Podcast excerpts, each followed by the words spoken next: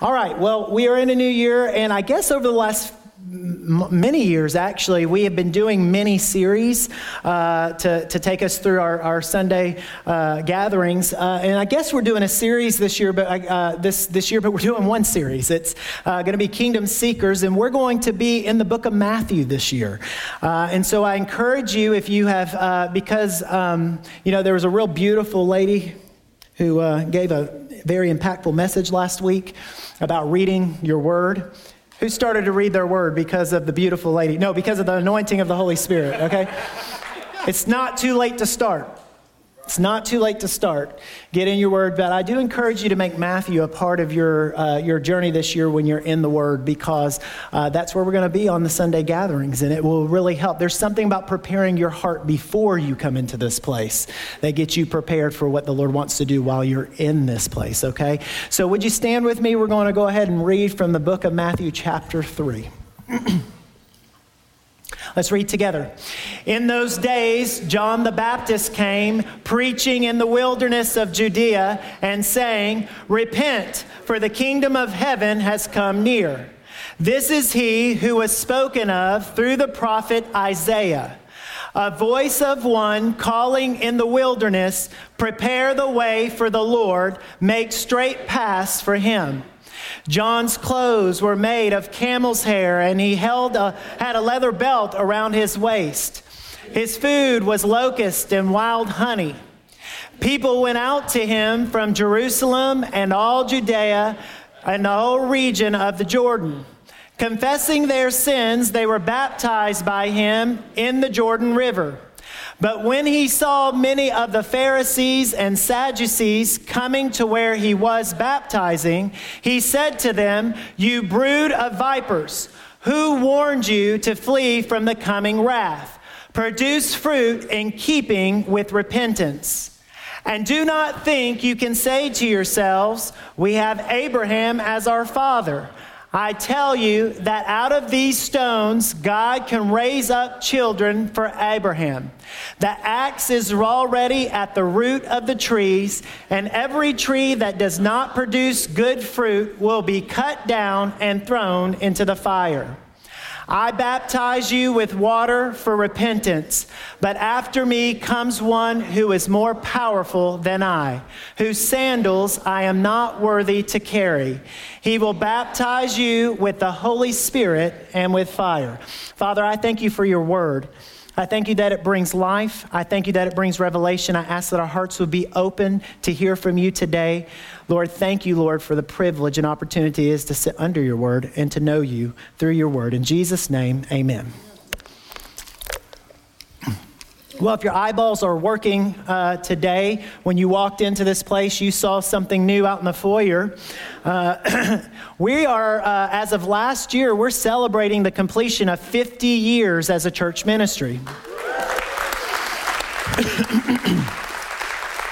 And I want to thank Pastor Barbie and Pastor Jonathan and Sue Cole, who worked diligently to get this up uh, by this Sunday for us to begin the, the new year, and the new series. And we're going to be talking about 50 years of God's faithfulness all throughout the year. And you're going to hear important words this year, such as heritage, legacy, and family. We're going to be talking about those things uh, as we journey together uh, this, this year. And as a part of uh, this uh, the, what's going on out there and, and celebrating our, our 50 years, and also in connection to where I believe the Lord wants to take us this morning in the Word, I have a foundational, fundamental question that I want us to, to have in our heart and our spirit as we navigate through this year, and that question is this What is your story?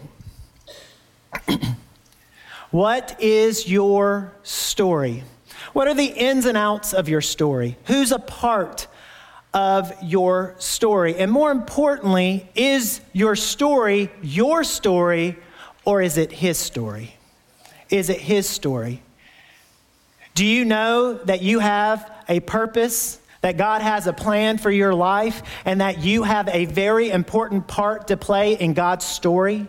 That He does not create insignificant beings. He creates significance because of His power and what He does. He creates significance through what He does and He uses that. He manipulates that through His story all of the time. God uses the things that, that we are able to bring, that we are able to do because of His mighty power through us in order to bring many and many people to him and to advance his kingdom. You are part of a story. You have a very important part to play in God's story. So, we're celebrating 50 years of God's faithfulness. If you're new to Springhouse, there was no magic wand when you walked in today and boom, here we are just sitting here. There were pioneers, there were people who went before and plowed the ground. There is a, there is a story to be had of how we got from where we were to where we are right now. And many of you, and especially if you're in this place today, you are a part of that story. And it's rich and it's powerful because it's about God. It's about God. And so today we're going to examine a story about a man uh, that we look at, uh, who we look at in the book of Matthew, chapter 3, and his name is John the Baptist. Now, we're not going to do an exhaustive survey of John the Baptist this morning, uh, and I'm sure that we will be picking up bits and pieces of his story uh, throughout the year. But we're going to have uh, uh, uh this introductory part of John's story uh, in terms of the beginning of his ministry. Now, we first learn about John in terms of his early days in the book of in the book of Luke.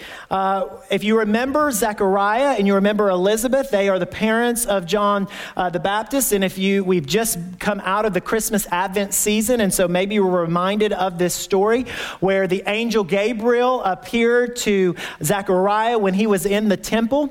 Uh, and the angel Gabriel said, Zechariah, you're going to have a baby. Your, your wife's going to have a baby. And, and Zechariah and Elizabeth, they were of the age where baby really wasn't an option anymore. And some of you are in that age demographic. I won't call names, but uh, you can relate, okay? There comes a certain point in time when that just seems to be off the pay- table. But he had been praying. He had been praying for a baby, and, that, uh, and uh, Gabriel said, You're going to have this baby. This is going to happen. And he doubted.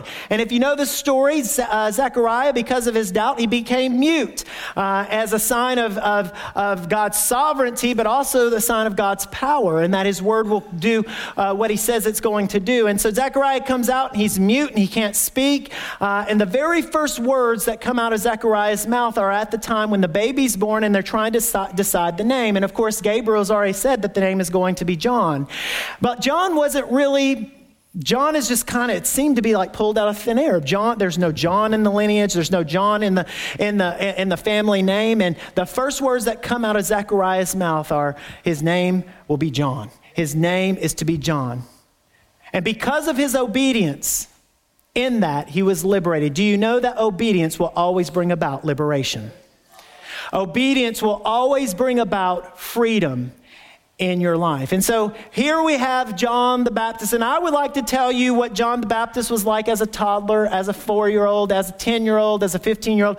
We don't know that information. It's almost like when you open the book of Matthew, it should have gone uh, Matthew 1, 2, and there's a missing chapter in there to give you all the backstory of both John and Jesus and, and as they grew up. But we pick up 20 to 30 years uh, later with John's story where he is out in the wilderness and he is preaching a message message to the people. This is the first time we catch up with John. So there is a gap, but just because there's a gap doesn't mean there's not a story.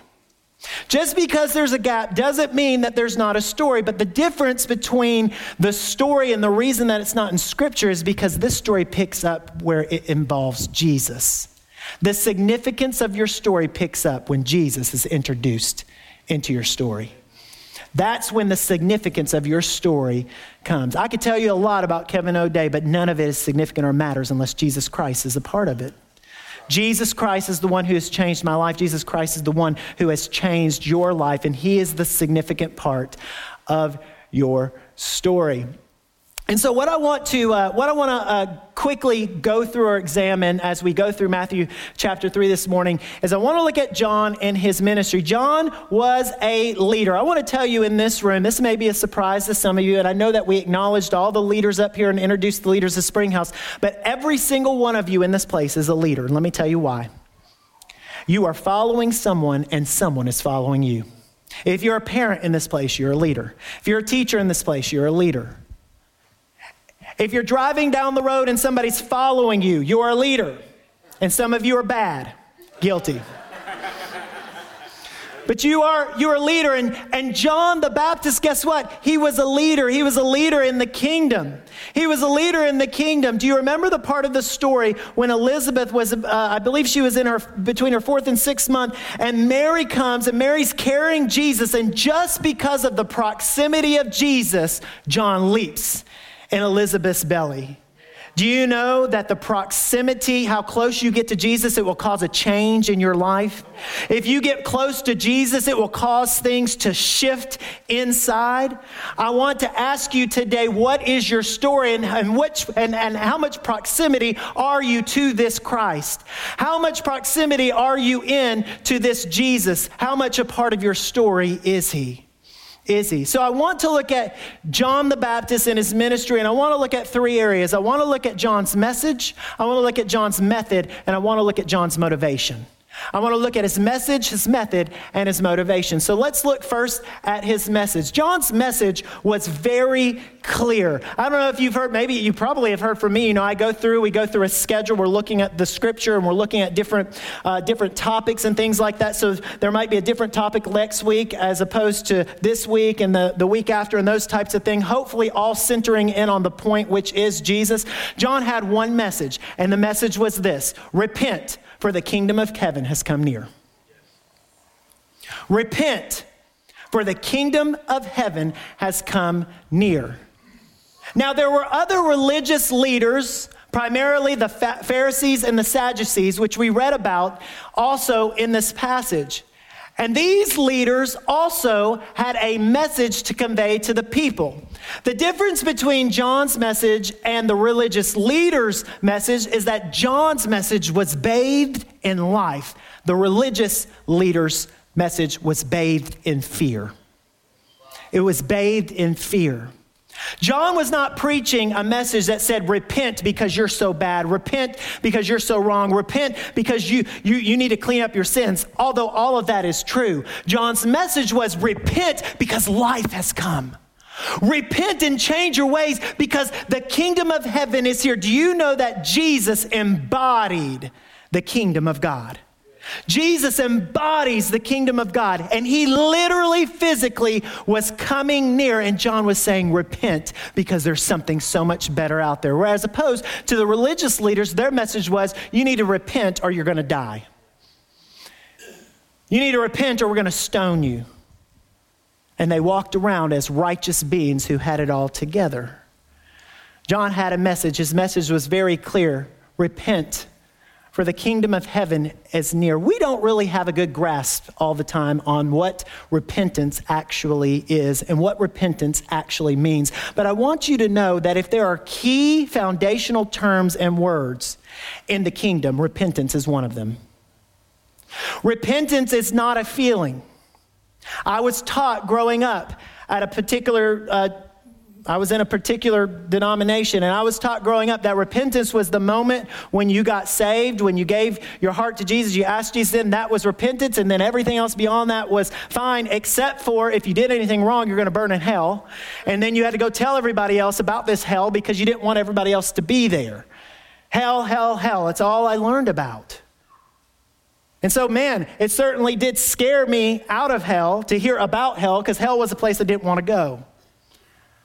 Repentance, repentance is not just that moment where you feel guilty about what you've done and you attach a feeling, you say, Well, I've repented. That's kind of like me doing something wrong to Sherry five years ago, saying sorry and we reconciling. And then five years later, I do something wrong and be like, I'm not talking to her. I said, I said sorry five years ago. It'd be a cold night in my house if I ever did that. Repentance is perpetual. repentance is a continuation. It's a part of your journey in this life. Repentance. Repentance is the evidence of a changed mind. It is the evidence of a changed mind. The pattern of behavior has changed because the mind has changed. And I'm going to tell you right now, because we are flesh and broken and not strong at all, we don't have the power to repent without the sovereign grace and power of the Lord Jesus Christ in our life. We need the Holy Spirit's intervention in our life to give us the strength and power to truly turn away from what we've done. And guess what? He wants to be that power for each one of you. He wants, he has come to bring a kingdom for which, to which you can belong, to which you do belong. And there is so much that you have access to in that kingdom. But boy, if you're trying to trailblaze with all the things of the world that you used to dabble in, you are not going to reach the complete benefits of this kingdom that you have access to, nor the king. Repentance, turning away changing your mind and having the evidence of your changed mind. It's not in just what you say, it is also in what you do. I really, I really made a, a, a mistake uh, uh, several weeks ago. I was in the store, I was in a Dollar General store, and I was with my two girls. And I want to tell you guys, I do not want to just be a Christian when I'm standing here on this stage. I don't want to be a Christian when I'm out there in the foyer, just out there in the foyer. I don't want to just be a Christian when I, when I go to breakfast with Kirk Bryson. I don't want to just be a Christian when I'm around my Christian friends. I want people to look at my life and say, he must be a believer. He must be a believer because of what he does. And I'll tell you, I really, I really uh, messed this up a couple weeks ago, I was in the store and I had my two girls with me. And man, isn't it just, it's so embarrassing when you have people who are close to you and you mess up around them, right?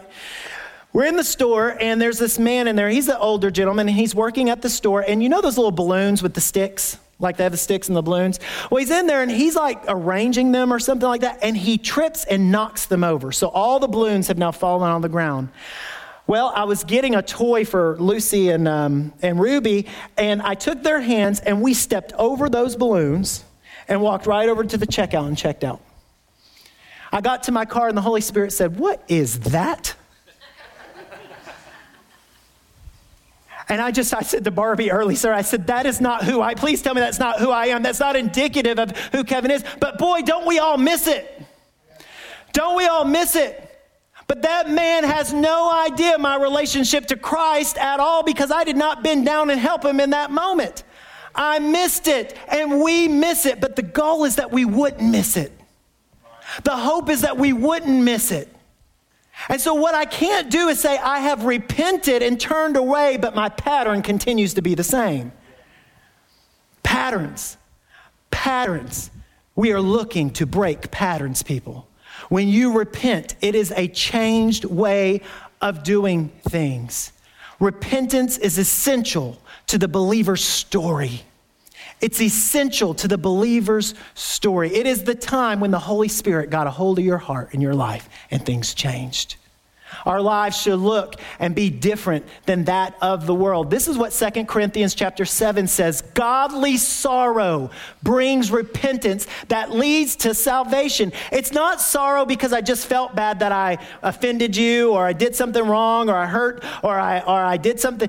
No, godly sorrow, Holy Spirit convicted sorrow brings about repentance.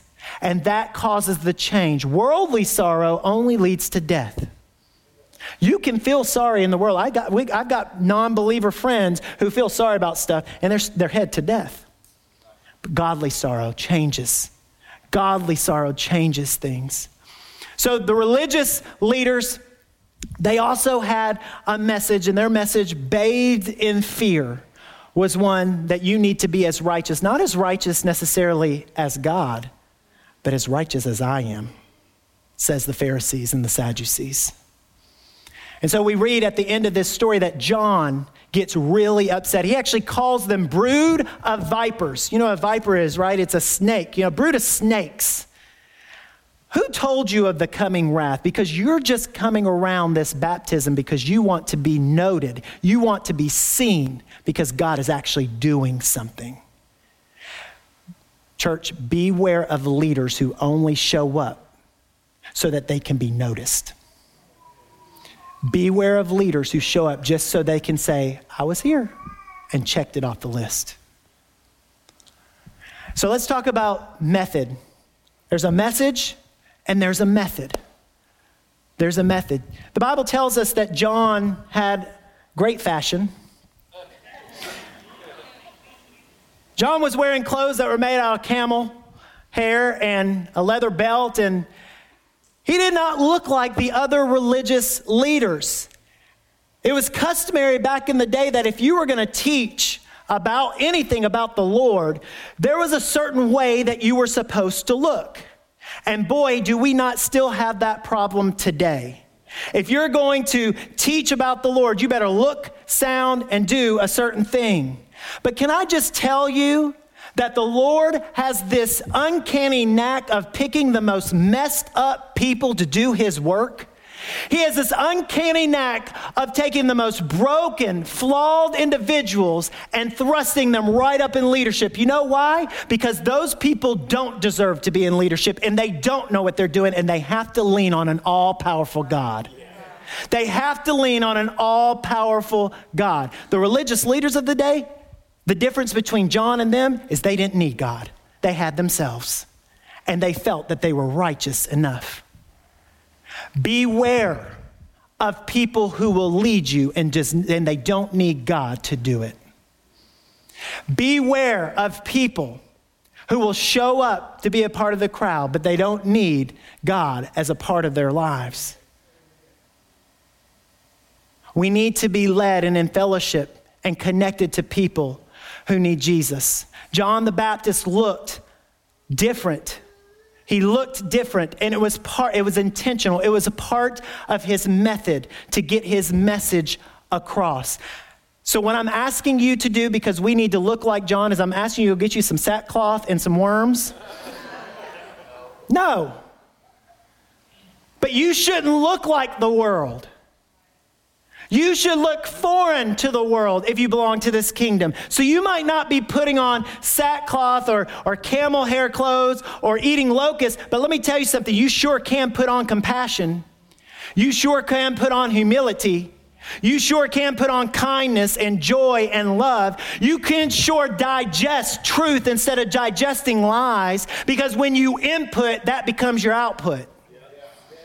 And so if you digest truth, then your output is going to be truth. So we should look different than the world because the world steps over the balloons. But the kingdom says, Can I help you? I see you fallen. I see you've made a mistake. Let me lend you a hand.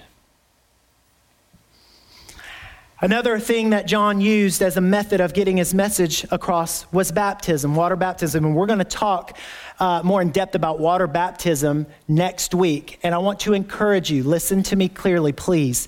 If you've not been baptized, do it next week. Let's do it. Let's be baptized in the name of Jesus. We're going to talk about it next week. We're going to have opportunities for people to be baptized next week, okay? So make that a part of your prayer this week and see a pastor if you're interested in that. But John uses baptism and he's very careful to say that the water with which he uses to baptize isn't anything special. It's just water and it signifies a changed life. Here's what baptism was back when John was doing baptism baptism was not for the Jews, the bapti- baptism was for the Gentiles.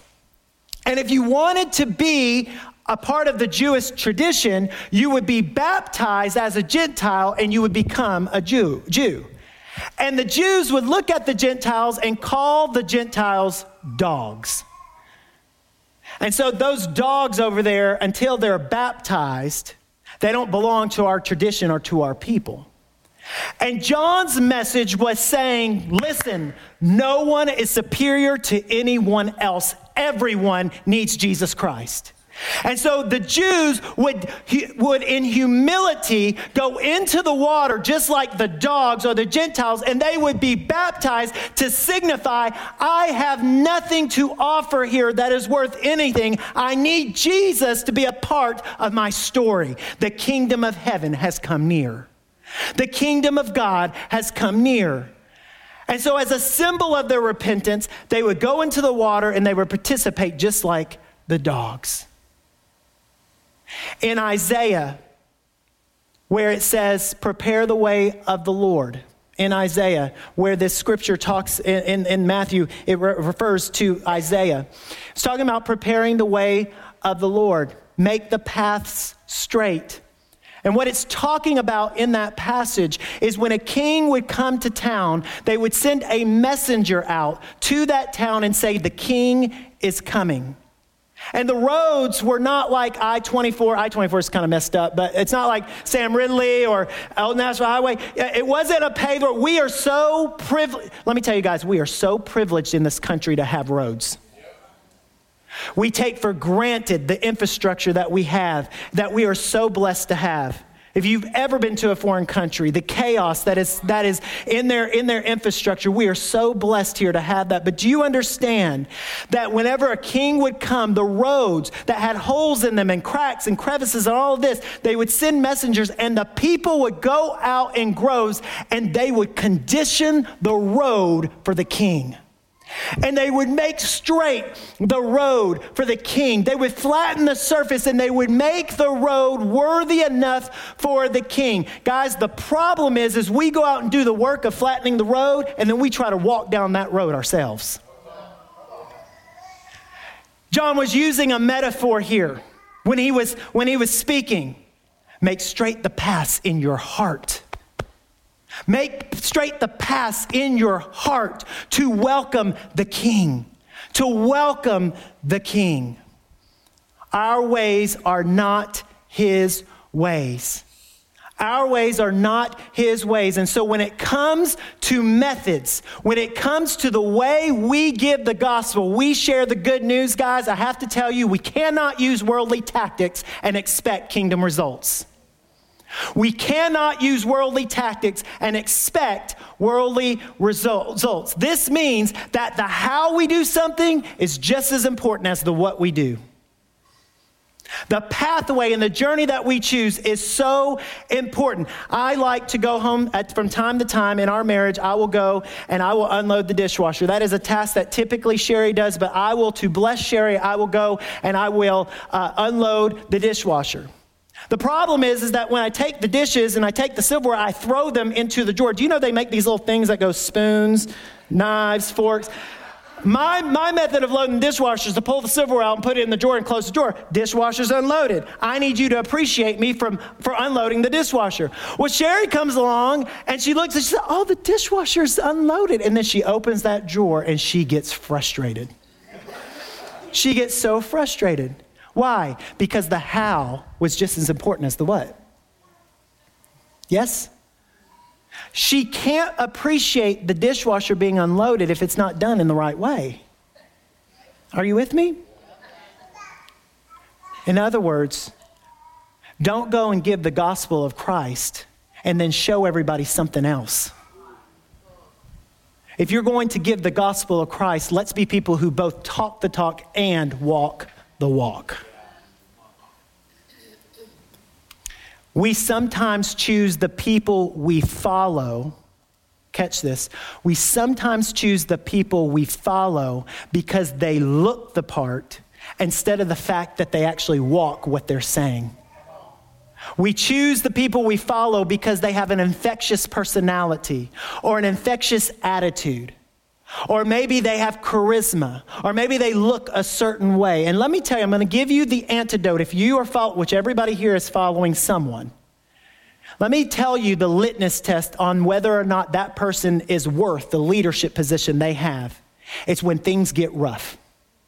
If they change their behavior when things go down, because let me tell you, things are going to go down, and especially if you're a leader. You know, the, the worst thing about being a leader for me, the worst thing is I'm in the spotlight all the time.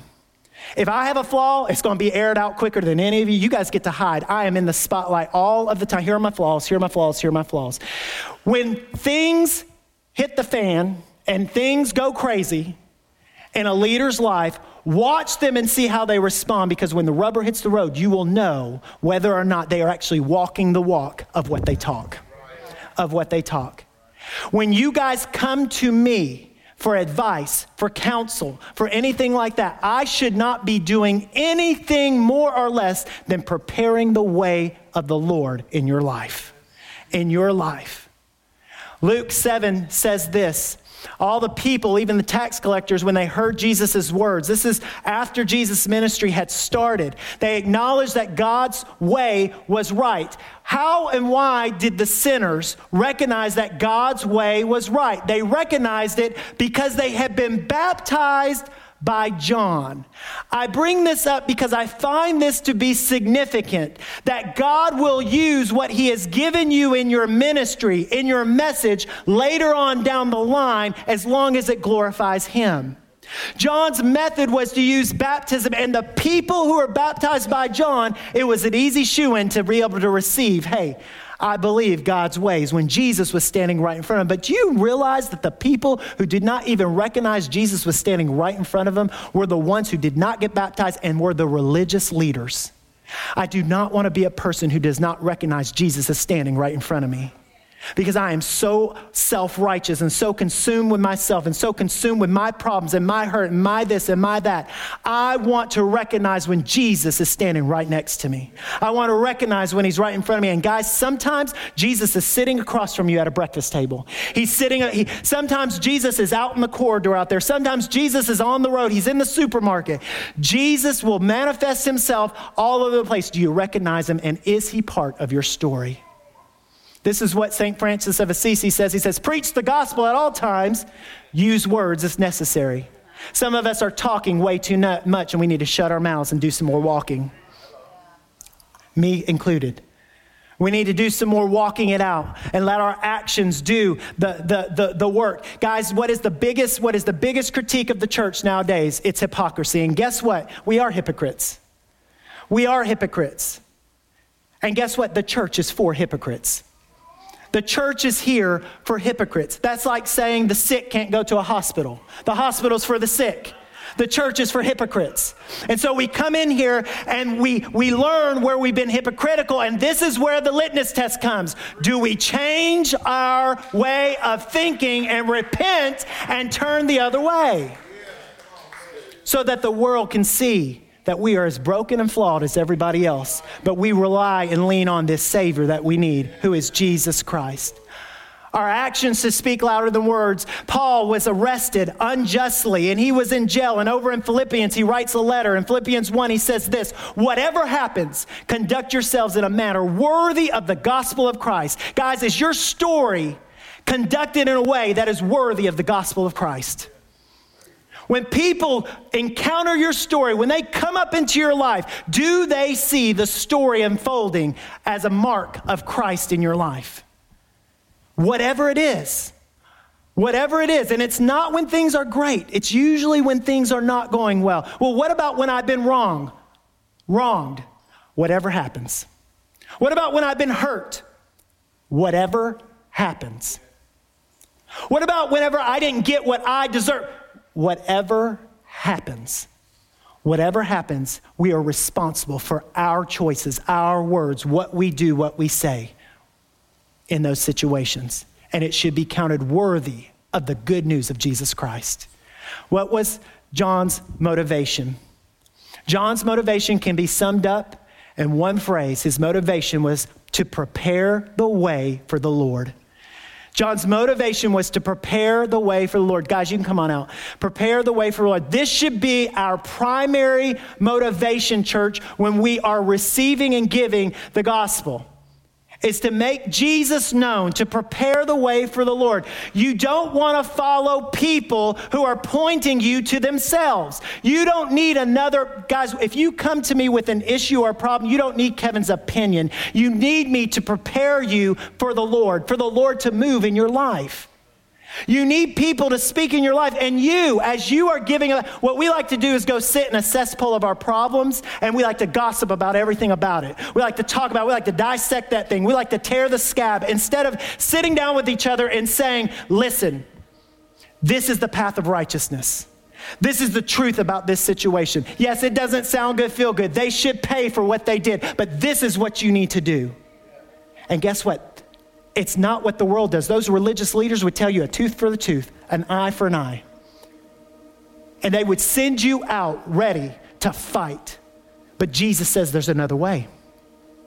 And we've been equipped with the knowledge that there is another way.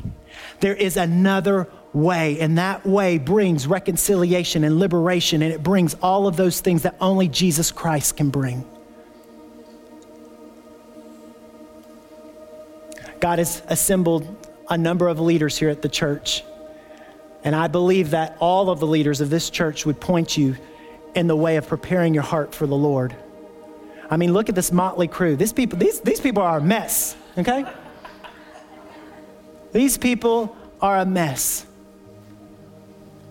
But I would rather follow a broken person who's being led by Jesus Christ than somebody has it all together, looks the part, and doesn't walk the walk. Because many can draw a crowd, but only one can change your life. Only one can change your life. John's motivation was to point people to Jesus. Guys, our motivation in sharing the gospel, receiving the gospel, and what we are about, our story, our motivation should be centered on Jesus Christ. So, what is the way to ensure our message, our method, and our motivation are right? We have to produce fruit in keeping with repentance.